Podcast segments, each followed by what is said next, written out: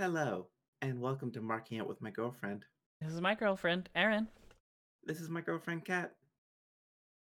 And I don't have a clever intro this week.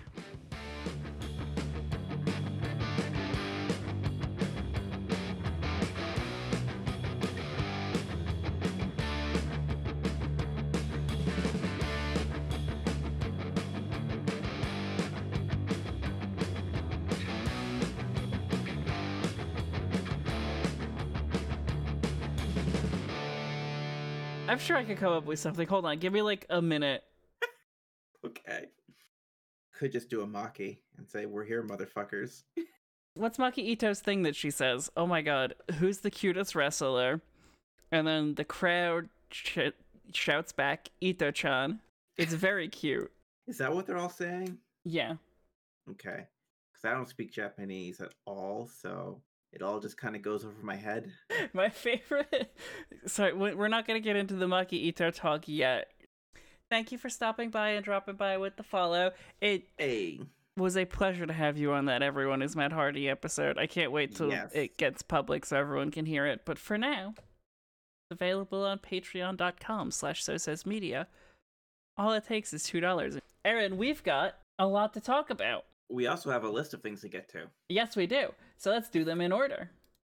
We did this properly this time, like real podcasters. So, first things first. What the fuck? What the fuck? What the fuck? Is this allowed? Is is that It, allowed? it has to be allowed. It, it's got to be at this point. Otherwise, a lot of people are in a lot of trouble.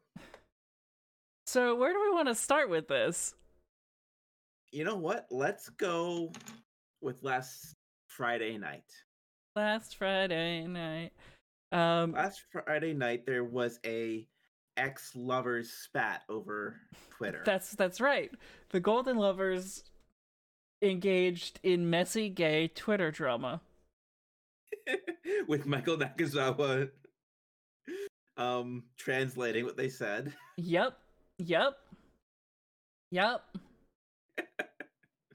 it was messy. It, It was- was If you it, it's the epitome of drama gaze. yeah. They're just pulling everyone into it with them. Mhm. yeah the, the the summary of the whole thing was basically Kota Ibushi saying, "I don't want to put up with you like this." Yeah. In a lot more words and a lot more references to being a god, Kota's just done with this shit, Mm Mhm. Mhm. and Kenny acting like he doesn't care.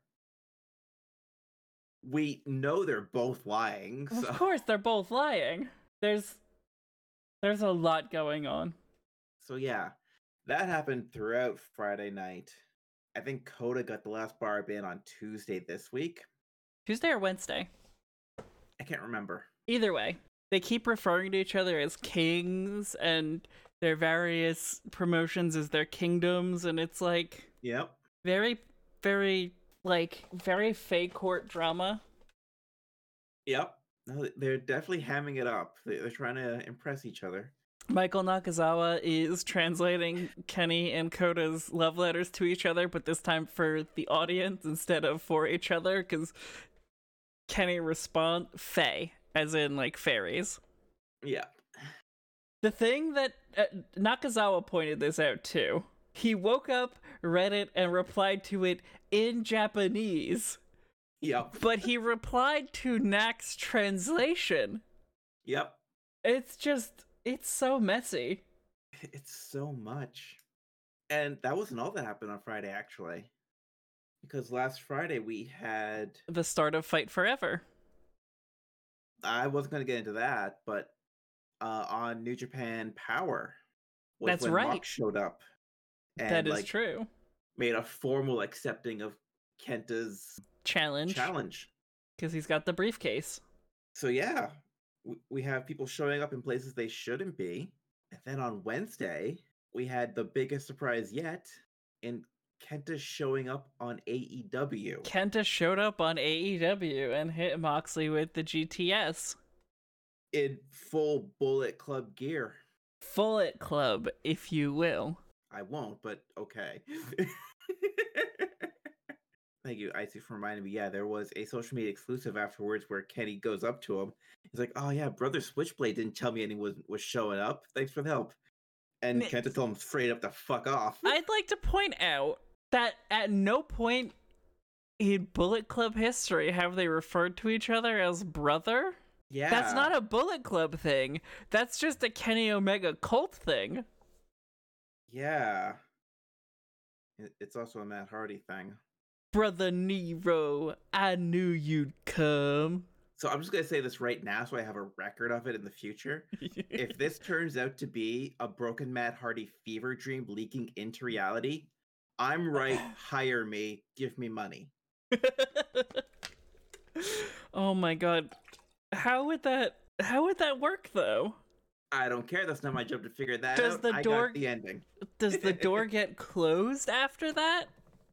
The forbidden door just closes. Creak slam sit, quote a genius comedian who's no longer with us. Yeah, it was wild. I mean like we haven't even gotten into the other fun parts of Yeah. Dynamite from last week. Kip and Penelope had their wedding. And they actually had their wedding. Yes, they actually had their shoot wedding too, but They they like actually got to do their vows and everything before being interrupted. That never happens in wrestling weddings. I know. It's on it's almost like they're actually shoot married. but I okay, so for all of the shit, as I've dubbed it, going Mhm. on, I did prepare prepare a little essay. I if I could get a couple minutes to read that.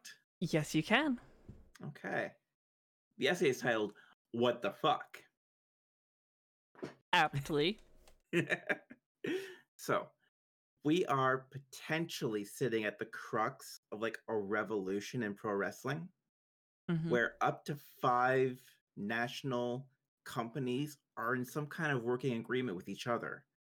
AEW, New Japan Pro, Impact, NWA, at least as far as their women's title goes, and possibly Tokyo Joshi Pro, who is the sister company to DDT, which was the company where Kenny Omega got his name known. Kenny, I believe, is still also the AAA champion. Oh yeah, I've got that later on. So technically, there's what like six major. Pro- uh, do we count NWA as a major promotion? when they come back, they I, I don't know if it's a when so much as an if. yeah. We'll have to wait and see on that, unfortunately. Billy Corgan says he wants them to come back. I want them to come back. The landscape is always better for having more wrestling federations. Mm-hmm. More and a wider variety of. Yes. Because not yeah, everyone's got- going to book stuff the same. We've got the Good Brothers on AEW. We've got Kenny going to Impact. Private Party are the number one contenders for the Impact tag titles. Mm-hmm. Kenta's showing up on AEW. Just Bullet Club merch and signage everywhere. And the NWA Women's Champion being a staple on a nationally syndicated broadcast, as well as an international women's tournament for the number one contendership of AEW's title, Mm-hmm. women's title. And that's not even counting the storm of social media that's been happening since the impact thing has started. If I may Yes. interrupt for a moment, we that's also not counting the fact that AEW is starting to do intergender matches. Possibly, yeah. It's They like have- it's Cody and Red Velvet versus Jade Cargill and Shaq. Yeah, we'll have to see if they do it like an actual intergender match or if it's more like the old WWE style where the men can only wrestle the mm. men and one and a tag for one side is a tag for both. It was very silly and overly complicated. Yes. Well, let's hope that Cody gets it. hopefully. So, and then all of this is a direct result of Jon Moxley Mm-hmm. because Mox is the New Japan Pro Wrestling US champion and has a defense against Kenta that's been lined up and issued and reissued for a little while now. But because of one, the pandemic, and two, Mox's AEW contract doesn't let him work New Japan shows in the US. So you can't defend a title if you can't get to the country where you can defend it. Right. Which- But this isn't a case where the match has been booked like it was for that time he got rained out. Yeah. So what you have through this is New Japan and AEW had to open up talks again. Mm-hmm. They had to work out a solution where Mox could show up on a U- US New Japan show, Power, and do something with Kenta, and for Kenta to get on AEW programming for this, which very much leaves it open to more New Japan people showing up in AW. Sorry, I do want to point out Mox's Yep. greatest fear because there's someone who he's lost to before in New Japan. A lot of people don't want to admit it, but Mox has a loss in New Japan Mm-hmm. at the hands of the sinister, the devious, The deadly. Toru Yano. Yep, Toru Yano is Mox's greatest fear in this world. Mm-hmm. Real, real quick to interrupt, sorry, I'll let you finish after this. I really want to see Toru Yano versus Orange Cassidy in a first one to enter the ring loses match. Yeah. that would be amazing. I would totally be on board with it. So the atmosphere here is this is an event that for the past 30 years of watching wrestling, I couldn't fathom happening. Because for so long, any company that got up to a national level had their own motivations and privacy and paranoias where they would hold on to whatever they could. And with WWE, WWE buying out WCW and ECW in 2001 and completely fucking up that whole thing, it seemed like a place the wrestling world shouldn't be. It might be better if they were separate and didn't really interact just so they could keep themselves going. And through this, WWE and their monopoly stagnated the wrestling world for those 20 years that it's been. They Mhm. acquired more companies and hoarded talent. And it made sense because that was the only place you could be guaranteed a regular good paycheck.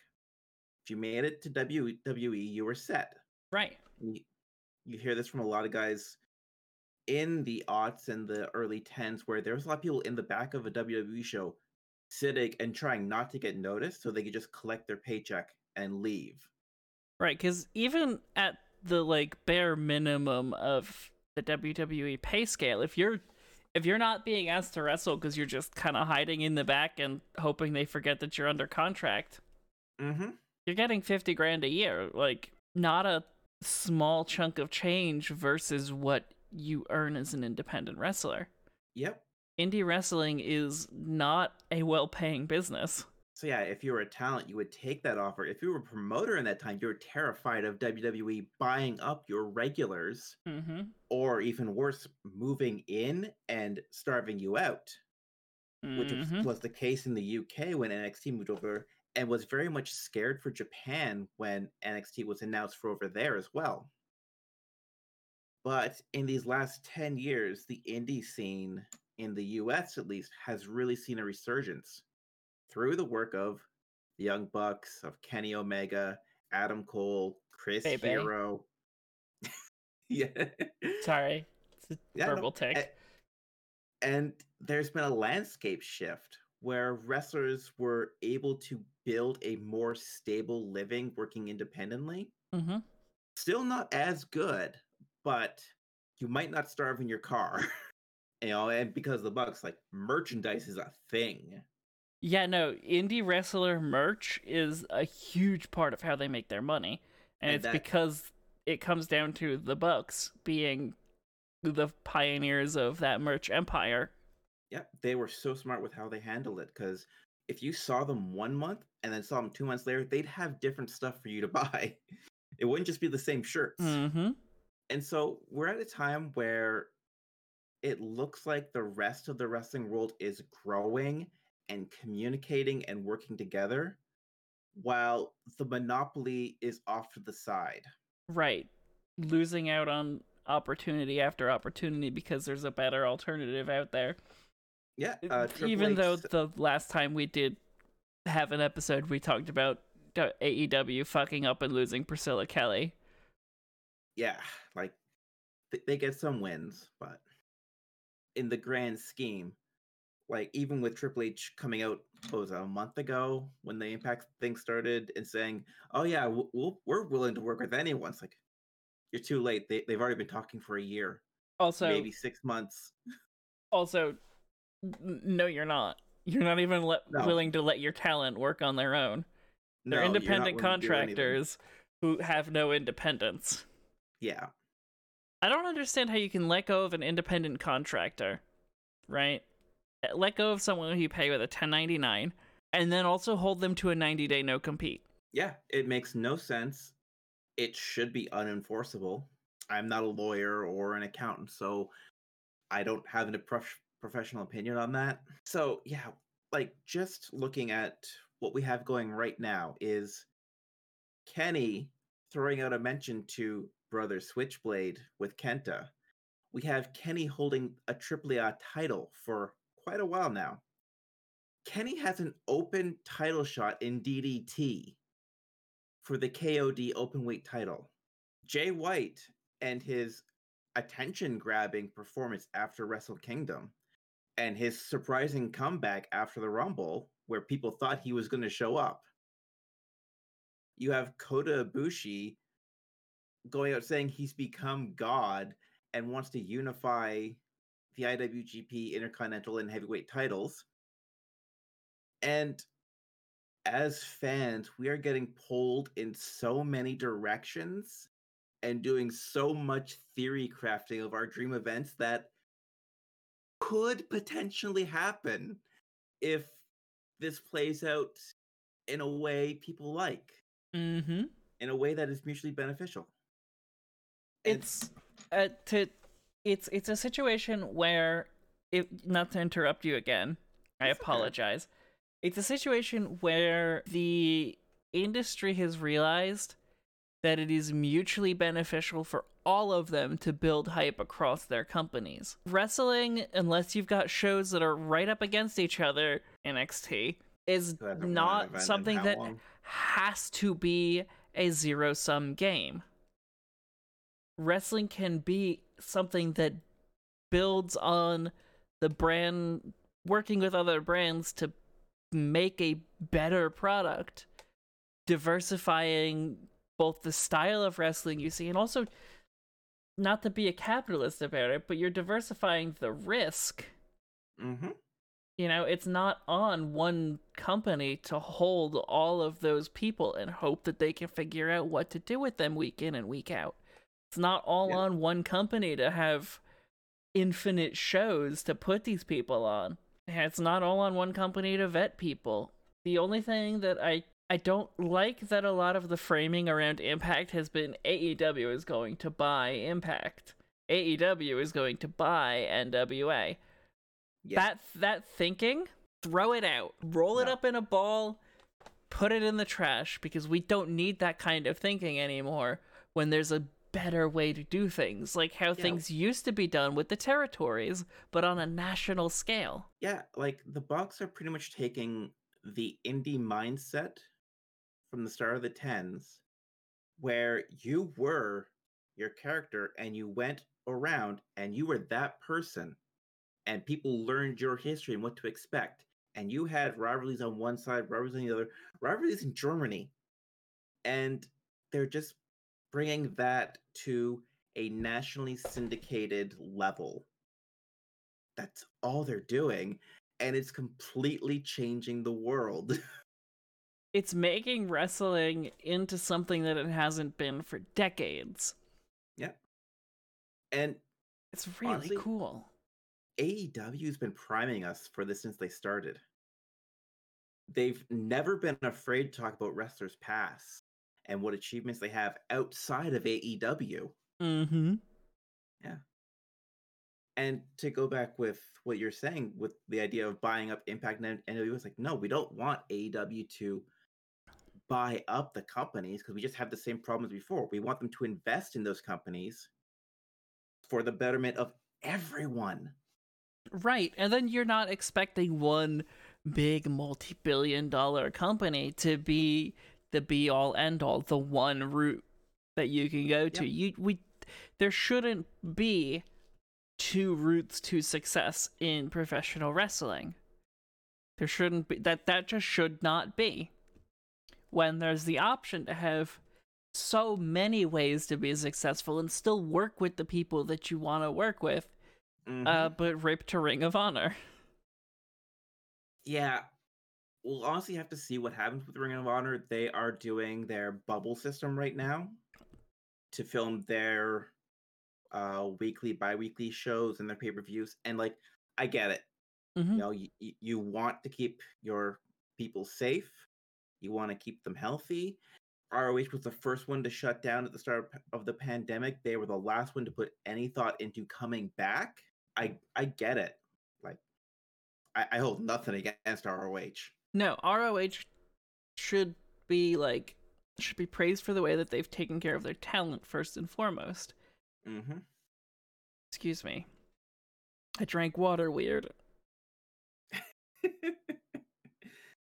um no, like the the idea that like you can have a system where people are able to work truly as independent contractors.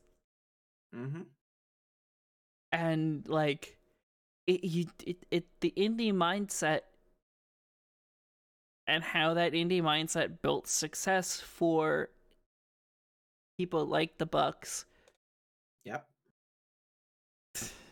People, I mean, like the indie mindset is clearly working for guys like Danhausen. Danhausen working is for... very much just recreating the Bucks strategy. Mm-hmm.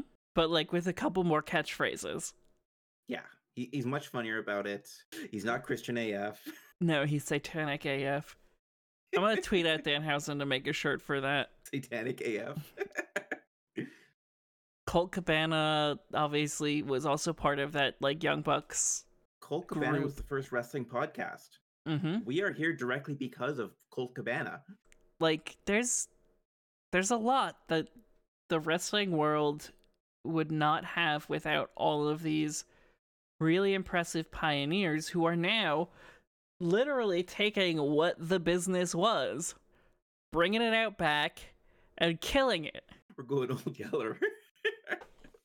and then chucking it in a fucking dumpster because nobody needs that shit. No, it's an outdated model. It doesn't actually help anyone. An outdated. It did. Mm, that's not true. It helps exactly one person. Does it? Or does he just not realize it's failing? It has helped him make multiple billions of dollars. Okay, that's fair. It works when your only concern is enriching yourself. That's why I don't like WWE. But like that's I'm the... too communist. Uh, yes. that's the like again when when the time comes for the class war and we have to parody Tony Khan, mm-hmm. I'll feel a little bit bad about it because at least the impression I get is that Tony Khan's primary goal with AEW. Hey, Erica. Tony Khan's primary goal is make good wrestling. It's not to like win at any sort of war. That's why they're, you know, Jericho is the demo god, but Tony Khan doesn't talk about ratings versus NXT. It's not his goal. His goal is to put on a good wrestling show because that's what he likes to watch.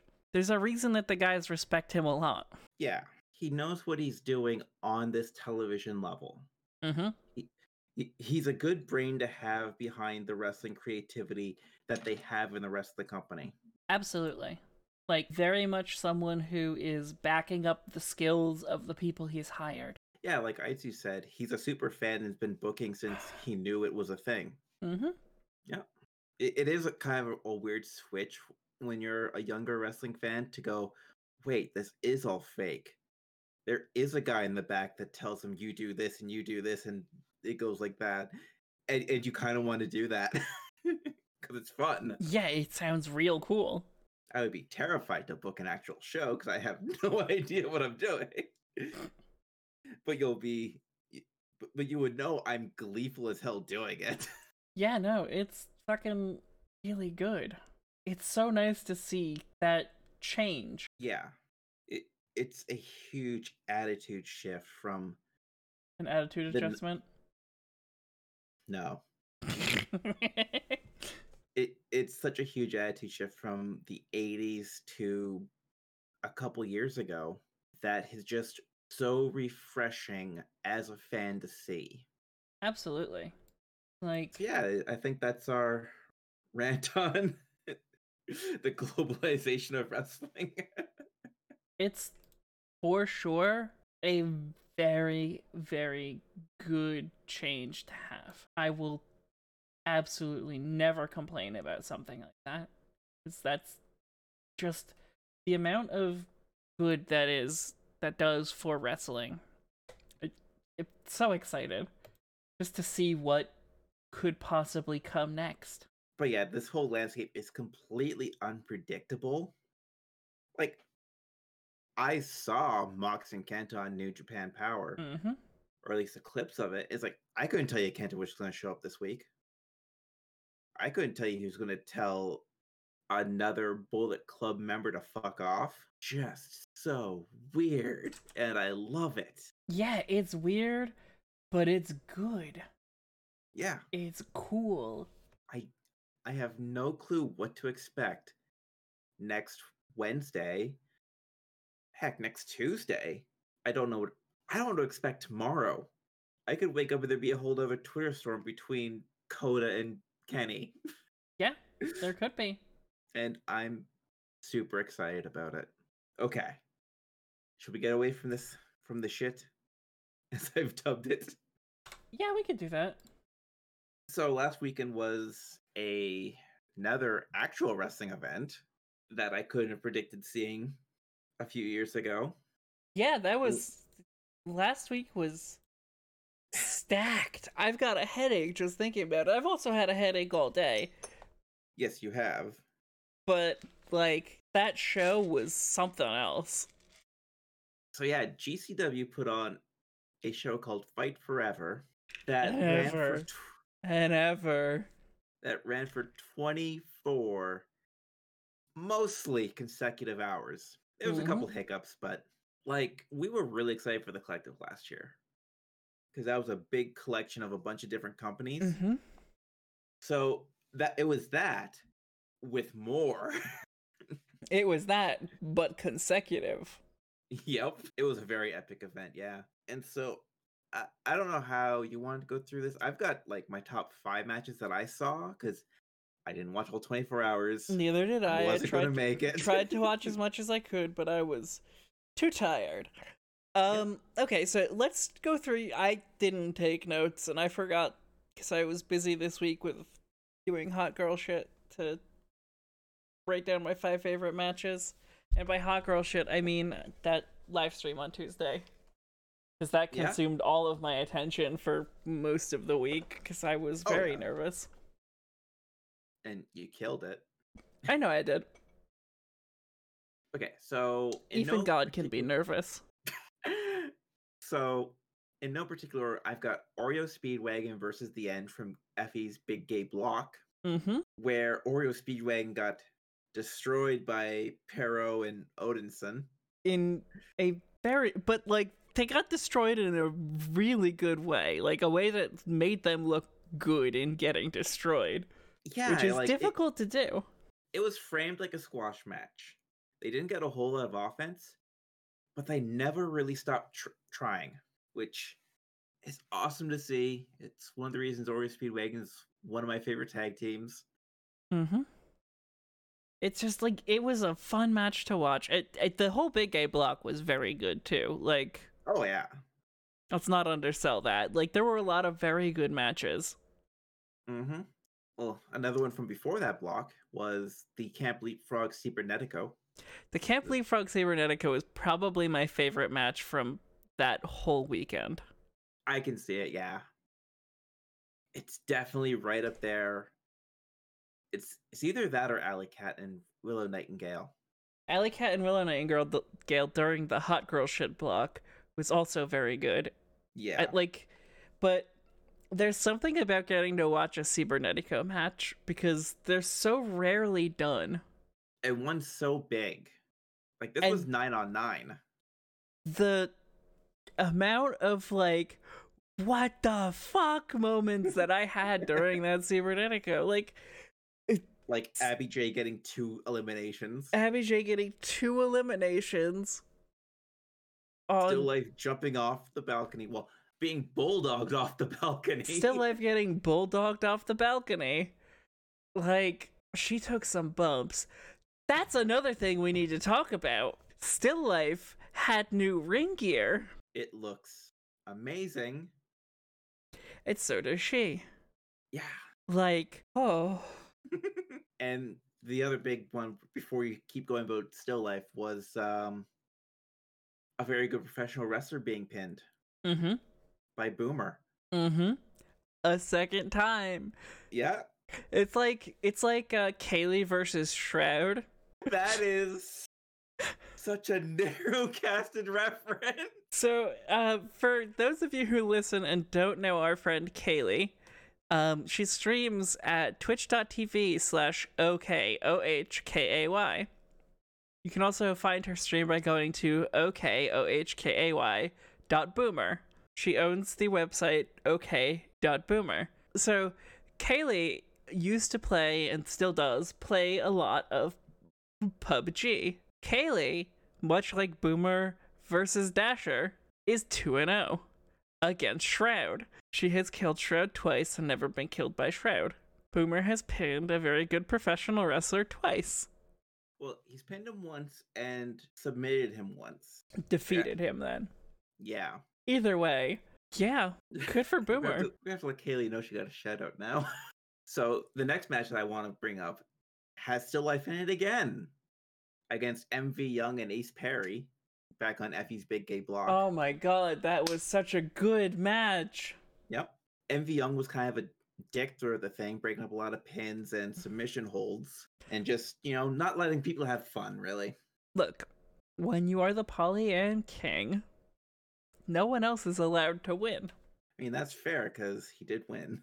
And then I have mentioned Allie Katch and Willow Nightingale's, Mm-hmm. Which was great because it looked like Willow got a neck injury and Allie Katch got knocked out at some point. They went hard. Oh yeah, this is this is a long match, and it's a brutal one. And Allie Katch gave like a little speech afterwards where she sounded drunk. where she sounded drunk because I think she just took a bump to the head and definitely was a was, a, bit little woozy.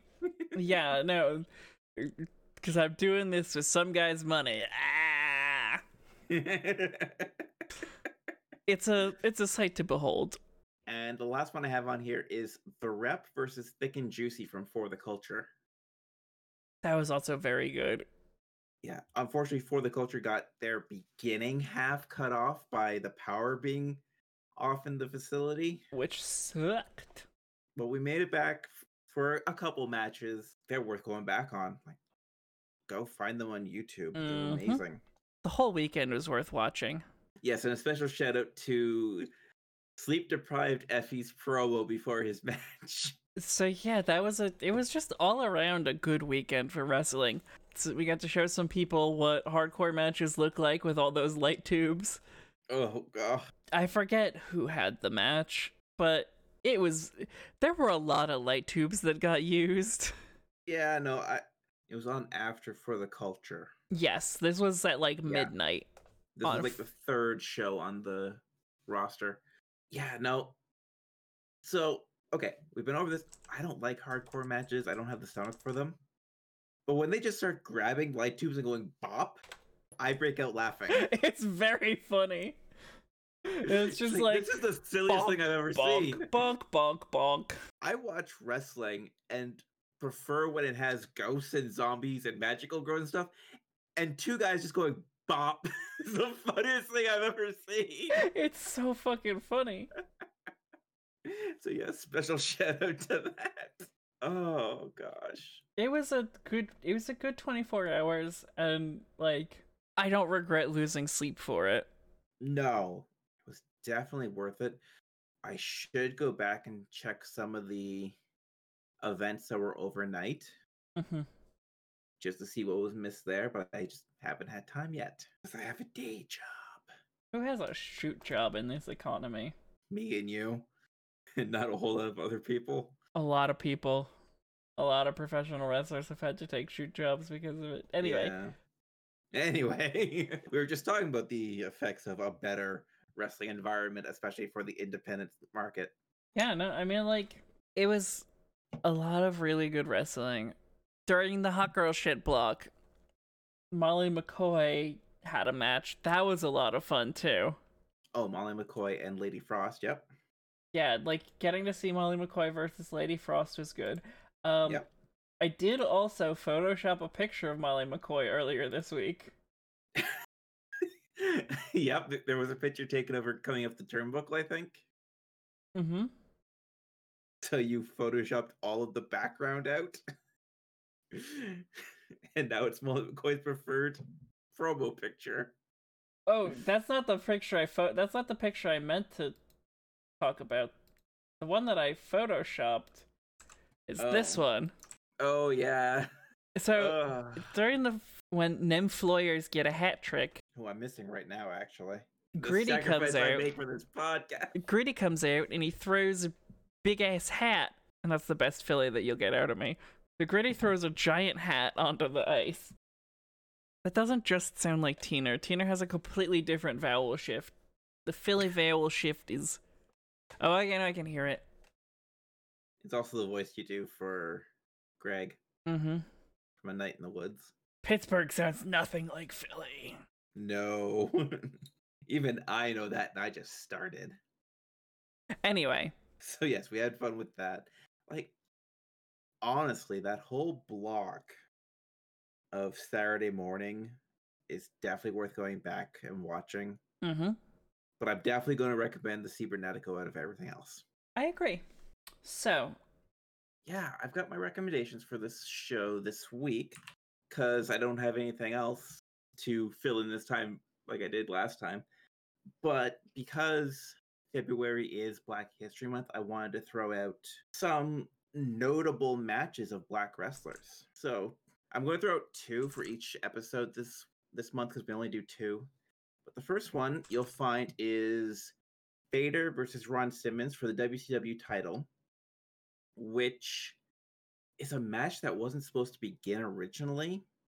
It was originally going to be Sting in there, like normal for WCW around this time. They just threw Sting into everything, but he wasn't able to. So they put Ron Simmons in, who may be better known as WWE's Faarooq, and to see him get that opportunity and become like the first black world champion was absolutely mind blowing, even back in what was this, 91, 92, I believe it was. So, yeah, I'm gonna throw that out. And damn. I'm also going to throw in Trish Adora and Big Swole for a more modern one. That's not the one I meant to put in, actually. That's just the next to my list. uh, so I'll throw it in anyway. So, yeah, this is Trish Adora and Big Swole, a much more modern match of a current AEW uh, wrestler and the Pan African champion. There's a lot to that title name, and I can't remember it, and I'm actually really sorry. See if I can find the other one. I'm actually going to throw in a really old one. This is one I originally planned to. This is Bobo Brazil and Ric Flair from 1977. It is a match where Ric Flair is still rather new. So you actually see Bobo Brazil being the veteran in this and just throwing him around and doing whatever he wants. It's a really neat contrast I find to the Ric Flair we usually know now, who is the veteran, and also one of like the first African American wrestlers to gain real notoriety on more than just a territorial scale. So yeah, that's my accidentally three recommendations this week. Why don't we head over to the mid roll and find out? Mid roll, mid roll. Everybody's talking about the mid roll, mid roll, mid roll. It is really gay. Listen up, nerds. Marking out with my girlfriend, the best wrestling and or tangent podcast on the internet, has a new affiliate. That's right. We're now affiliated with Independent Wrestling TV. And let me tell you, we clawed our way up to this deal. We earned it with blood, sweat, and tears. And guess what? They are stuck with us. If you visit iwtv.live slash go slash so says media and enter code so says media, you get five days of all the best independent wrestling for free. After that, it's only $10 a month to watch live events and the entire back catalog. By using our promo code So Says Media, you get all that free trial to watch our favorites like GCW, ICW No Holds Barred, and H2O. Or something not hardcore like Beyond, Pure J, and Black Label Pro. Now go watch some wrestling, dweeb, because we're not going anywhere until you do. So, anyway, now that we've gotten Erin's recommendations out of the way, Early. yeah, I know, right? We're gonna talk, we're gonna circle back to talking about Maki Ito. So, Maki Ito's character is finally crafted over years of kind of her failing in a lot of ways. Like, it's it's interesting because a lot of what has motivated her success is past failure. So, Maki Ito originally was an idol. Idols are a thing in Japan where cute girls join bands as long as they can sing kinda okay and can dance. And people are obsessed with them because they are cute girls. Yes, Erin is it kind of like a boy band in that way? A little bit, yes. Okay. I like I idol culture is very we it, it's a lot more produced than a boy band and like there's different kinds of idols too, right? So like there's there's musical I mean like most idols are going to sing, but there's like virtual idols, that you see. Um, VTubers are a perfect example of idol culture in Japan. So if you like watch people like Korone or Okayu or Pekora, I watch a lot of VTubers. That's that's idol culture, but with virtual characters rather than human people. They all they all do like, you know, they all have very specific kinds of like hooks to them, Peko, and do like various different things that they have, you know, talent for. Wrestling idols are a thing. Wrestling idols are a thing. Video game idols are a thing. It, it, there's a whole it's a whole thing. Now, the, there's there's some weird parts of idol culture that they don't talk about when people talk about how much idols are like a big deal in Japan and a little okay. bit more of a big deal in the US and Western audiences slowly. Idols are not allowed to date. Like, if you are in an idol group, you cannot have a partner. Okay. Because it sells the fantasy of being accessible to the fans. That dream that maybe one day I could date Ito chan. Oh, it's like the barbershop quartet from The Simpsons. I don't remember that episode. they tell Homer to play down his marriage so the Swedish girls will think he's available. gotcha. So, like, yeah, no, it, it's a very weird thing. Idols have very, very strict rules by which they live. They have very intense work schedules. Japan has a very odd work culture. Mm-hmm. Like, there's a term in Japanese that is also in English, but not a phrase in English, but it's an English phrase in Japanese. The salaryman. Okay. Zero from Chikara, his gimmick is being a salaryman. Right? Like he wears the black tie and white shirt and everything. That that's like the typical image of a salaryman. The, the very professional looking nine to fiver. But they're not nine to fivers in Japan. Oh. In Japan, a salaryman is expected to stay at work until every single one of his seniors has left. You cannot leave before someone's sen- more senior than you. You are expected to stay at work until you fall asleep at your desk.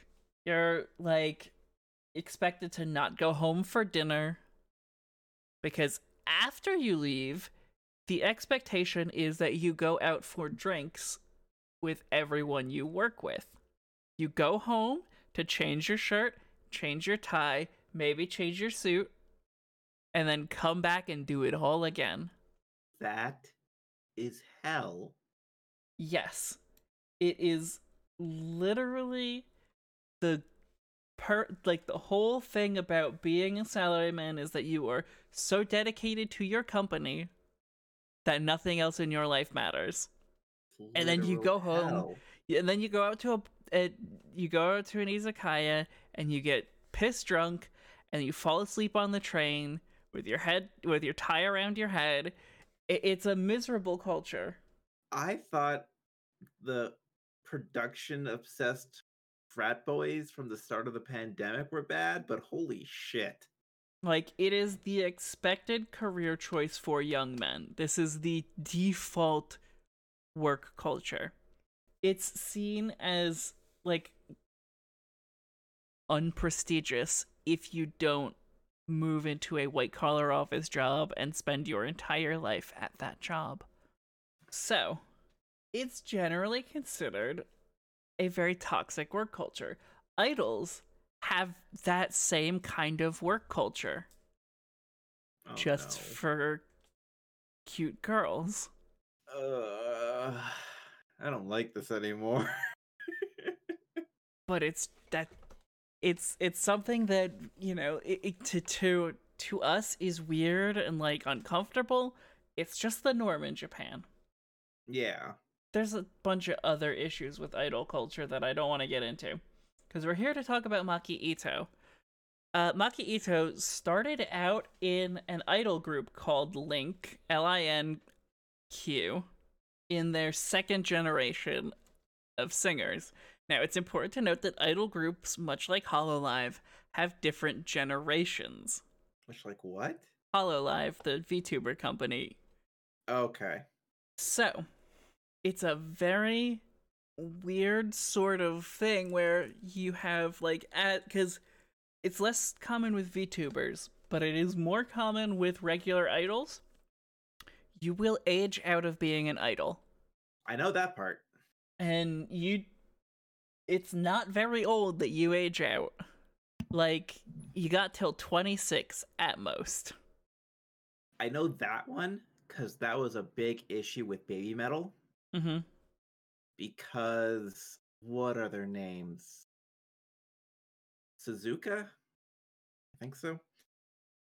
She'd hit that like peak top age and was announced as leaving the group when there was a fan revolt of this is metal. You don't gotta fucking do that. right this is metal you don't need to replace your idols yeah. you don't need to toss them out like yesterday's jam So she's still in the band. good so anyway maki ito was in LinQ for a while LinQ when she was very young had her do a couple of shows for ddt specifically at a lumberjack an idol lumberjack match That sounds like something DDT would do. Mm-hmm. Very weird. It got her into wrestling though. So she then starts down the path of doing more wrestling shows because she's told she's not a popular idol. And unpopular idols get replaced. That makes sense. So she starts wrestling as a way to get more fans. Now, it's a whole weird, weird, weird thing. She gets into wrestling. She starts wrestling for Tokyo Joshi Pro and has uh, basically loses most of her matches. Her gimmick is that she has to be the cutest wrestler and have the most fans. Now she keeps losing matches as the like lowest ranking youngest member of the Tokyo Joshi Pro roster. Mm-hmm. You lose a lot. You gotta earn your stripes. You got a job before you start winning, right? Like Yep. That's how it goes. that's how it goes. A little bit more severe in Japan, but that's how it goes. So it is at that point Ito has a match against the newest member of the the of the Tokyo Joshi Pro roster. Uh a wrestler by the name of Mizuki. Mizuki beats despite being the junior beats Maki Ito because Mhm. Ito is less experienced with wrestling and it's kind of funny because it's still DDT. Yep. It's important to note that in this time, Ito develops a persona where she is very rude and crass, and it's hilarious. The fa- She's very she- American influenced. Yes, she starts to get over with the fans despite the fact that she keeps losing. And eventually she reaches the, this point where she loses that match to Mizuki. And he, she says to Mizuki after the match, Wait, wait, wait. You're good at this. I want you on my team. Will you become the one member of the Ito Respect Army? and she says, That's I'm fu- name. I'm forming a new stable, and you're in it. It's called the Ito Respect Army, a group of two people. So that that moment alone sold me on her. Uh, but it's at this point that things start to go belly up for her idol career because LinQ puts her into their like junior group. It's a very odd situation. So LinQ starts a second group. Doesn't matter what they're called, but it is Tokiwo Ikiru. So she's put into what is effectively a musical theater focused group, not a prestigious idol group. And is told, you need to help us sell a thousand tickets to this event or you're fired. She goes out, she wrestles in the street, she yells at people, she begs, and she sells enough tickets to get them to a thousand tickets. And they still fucking fire her Jackasses. because that that that goal was designed for her to fail. And they didn't care. They didn't want her in the group anymore. So she has to change her entrance music because she can't use the music from a band she was just kicked out of. She can't so she basically grabs mizuki and the ito respect army and turns them into an idol group they have a cd They have a CD. mm-hmm This is a legit music group. Yep. The music that we heard at the top of the episode, I know not a lot of people were here, but the music we heard at the top of the episode was actually Maki Ito's current entrance music. She sings her own entrance music because she's an idol. Fair enough. Now, the Ito Respect Army has its own very detailed, very, very heartbreaking story because, you know, they putter along, they don't do well. Ito spends a lot of her time trying to one up Mizuki, tries to steal pins. At one point, they were set to win a match, and she broke up her own team's pin so she could get the pin. Oh no. It's very funny. So, at a certain point in their careers, Mizuki is selected to be part of a random team's tag team tournament. And Mizuki's partner is none other than Yuka Sakazaki. I know that name. Yuka then goes on to become hated by Ito. And there's a bitter rivalry between the three of them. It's like back and forth and back and forth, and Ito loses every single time, partly due to her selfishness. But it results in some incredible matches as Ito tries harder and harder and harder to get better. She becomes a really proficient wrestler. Um, she does, however, have what I would call the probably silliest looking finisher. It is called the. She does a Kokeshi headbutt, which is really just falling, very falling and landing on. It, it's a senton with your head. Yep. So Did she do it safer than Daniel Bryan? so much safer. It's a whole lot of back and forth, and Mizuki and Ito eventually reunite and become friends again after they both admit that they truly respect and love each other, but in like a, you know, straight way. Because it's Japan and God forbid you're gay. Girls are allowed to be just friends. Girls are allowed to be just friends, you're right. But yeah, so at this point, Ito's starting to see some success and everything like that, but she has like this undercurrent of really, really high quality storytelling about like her constant failure and need for validation in a very relatable millennial sort of way. Yeah.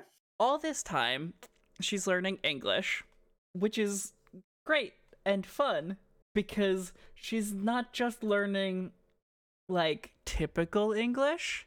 She has a feature on her Twitter, New Words I've Learned, that she does every once in a while.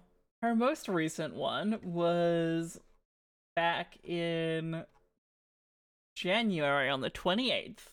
I believe it was the 28th, where her new words that she just learned were golden shower. now, the the important part of the charm of Maki Ito is exactly how crass she is. Because her constant the constant thing she does is flip people off. Her introduction to the AEW world was hello motherfuckers. And Cody loved it. Cody loved it. There's just here's here's a tweet from her from January 19th with the caption I'm to kick you in the nuts rainbow unicorn lollipop basically her style is a mix of comedy wrestling, Joshi style idol wrestling, and good storytelling. I do have a couple of recommendations for you to watch to get a good vibe on Ito-chan. You should start with her match versus Su Yung. Yes. That is available for free one. on YouTube. Let me pull it up. You showed me that one, and it was very well wrestled. It was very intense, very full of character, and I loved it. I, I'm glad you, you set me down for that one. There's also her promo that she cuts with Thunder Rosa, which Also is a very good example of her character work. Mm-hmm. I just, I really love that promo. I'm so very excited for American to get to see Maki Ito wrestle because she's one of the funniest wrestlers out there. She's got a lot of heart, a lot of talent, and like I feel like her gimmick would do really well here. Yeah, it, it is definitely that very crass nature that especially US audiences Mhm. love. It's it, it works so well for her, and like I strongly recommend seeking out any of her other stuff. In the the promo versus Thunder Rosa, she does a lot of switching between Japanese and English in a way that's very funny. I just I I love her in such a it it's such a like purely chaotic character. It's amazing. People are going to get to see her because of the women's number one contendership tournament, along with some other rivals of hers. So that could make for interesting stories in Mhm. those matches. like Yuka Sakazaki, you said is a big rival of hers. Mm-hmm. Then I've seen some clips of her with Aja Kong, who's also in the tournament. Yeah, Aja And- Kong, Yuka Sakazaki. I don't think she's wrestled Emi Sakura before. I'm sure that'll be hilarious, though. I, I'm gonna be honest, I don't get Emi Sakura's whole deal. I don't get it. The Freddie Mercury gimmick doesn't work for me. Yeah, no, it doesn't work for me either, but she's a good wrestler. Mei Suruga is also very talented, but also like cutesy in a cute way rather than Ito-chan's cutesy in an aggressive way. It just it, it everything that she does works so well. hmm It's such she's developed such a good character and she's developed a whole lot of very loyal fans. So the Ito respect army grows. it's such a good name. I love it. Despite the fact that the stable only has two people. That's fine. I love it. I probably love it more because of that. That I, I think that's the point. Um So that's all I have to say about um, Ito-chan for now. We'll see more of her in AEW, which I'm very excited for. yeah. Other than maybe just mentioning that the chant that or her catchphrase is Sekai ich kawaii no wa, which is who's the cutest in the world? And the crowd answers Ito-chan, and then she leaves. It's very good. I'm so glad you've clung on to her with such enthusiasm because oh, I, I want to see throughout the tournament like how she'll do now. If she's not eliminated in the first round, which is a very Ito result. Yeah, no, from what you tell me, yep. That said, she's also been a champion in Tokyo Joshi, so yeah, she doesn't just lose. no. I, I just I really hope we get to see her headbutt spot Yes. because that's always a good one. I love I, I I love it. Did you have anything else you wanted to talk about this week? Uh, actually, just rolling off what you were talking about, you sent me a mini documentary on Maki Ito before, yes. and the YouTube channel it's on was Joshizzle, Yep. all one, all one word. J been O watch- and then shizzle. If you remember how to spell shizzle from middle school. yep. But I've been watching some of their other stuff hmm and kind of like understanding Tokyo Joshi a little bit. Mm-hmm. Like there's And- the what, twenty minute video on Shoko Nakajima? Yeah. You know, It- it's a- Kaiju, I already love her because I saw her last year. I just threw a piece of a clothespin because I wasn't in my head strong enough. It's worth watching to understand the appeal of Joshi, I think. yeah, like me looking at it, it looks like a magical girl anime put into a ring. Mhm. Which gives me the same feeling as watching like Lucha Libre, where it's superheroes and angels and demons and gods in a ring. Or watching like Su Yung or Abaddon or Rosemary, where it's this extra special scenario that's Mhm. playing out. So that's very cool to me. Does it also remind you of my live stream on Tuesday, where A I played a magical girl A little bit. on twitch.tv slash roll20 app? I got paid for that, bruh. but I think that's all I had to say. Yeah, I think that's all I have for this week. Did you want to wrap? Do we want to wrap things up? I think we should wrap things up. You want to do the thing? Yeah, I'll do the thing for this week. Okay. Thank you all very much for watching. It has been a genuine pleasure. It has been a joy. Thank you all very much for coming. I will leave you with one final thing. Sekai ich no kawaii. Ito-chan. Bye, everyone.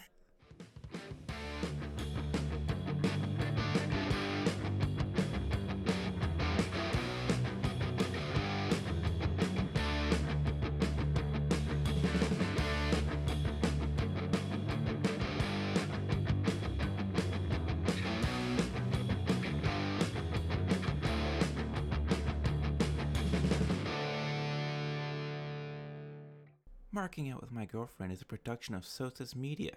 Check us out at S-O-S-E-S.ca. Music has been provided by Sounds Like an Earful. If you're joining us, what you just heard was Maki Ito's entrance music, Brooklyn the Whole, which she sang herself. About Brooklyn? Look, Erin, there's something you need to understand about idols and idol music. It doesn't have to make sense as long as the girl is cute. Okay, well that's most my dating history too, so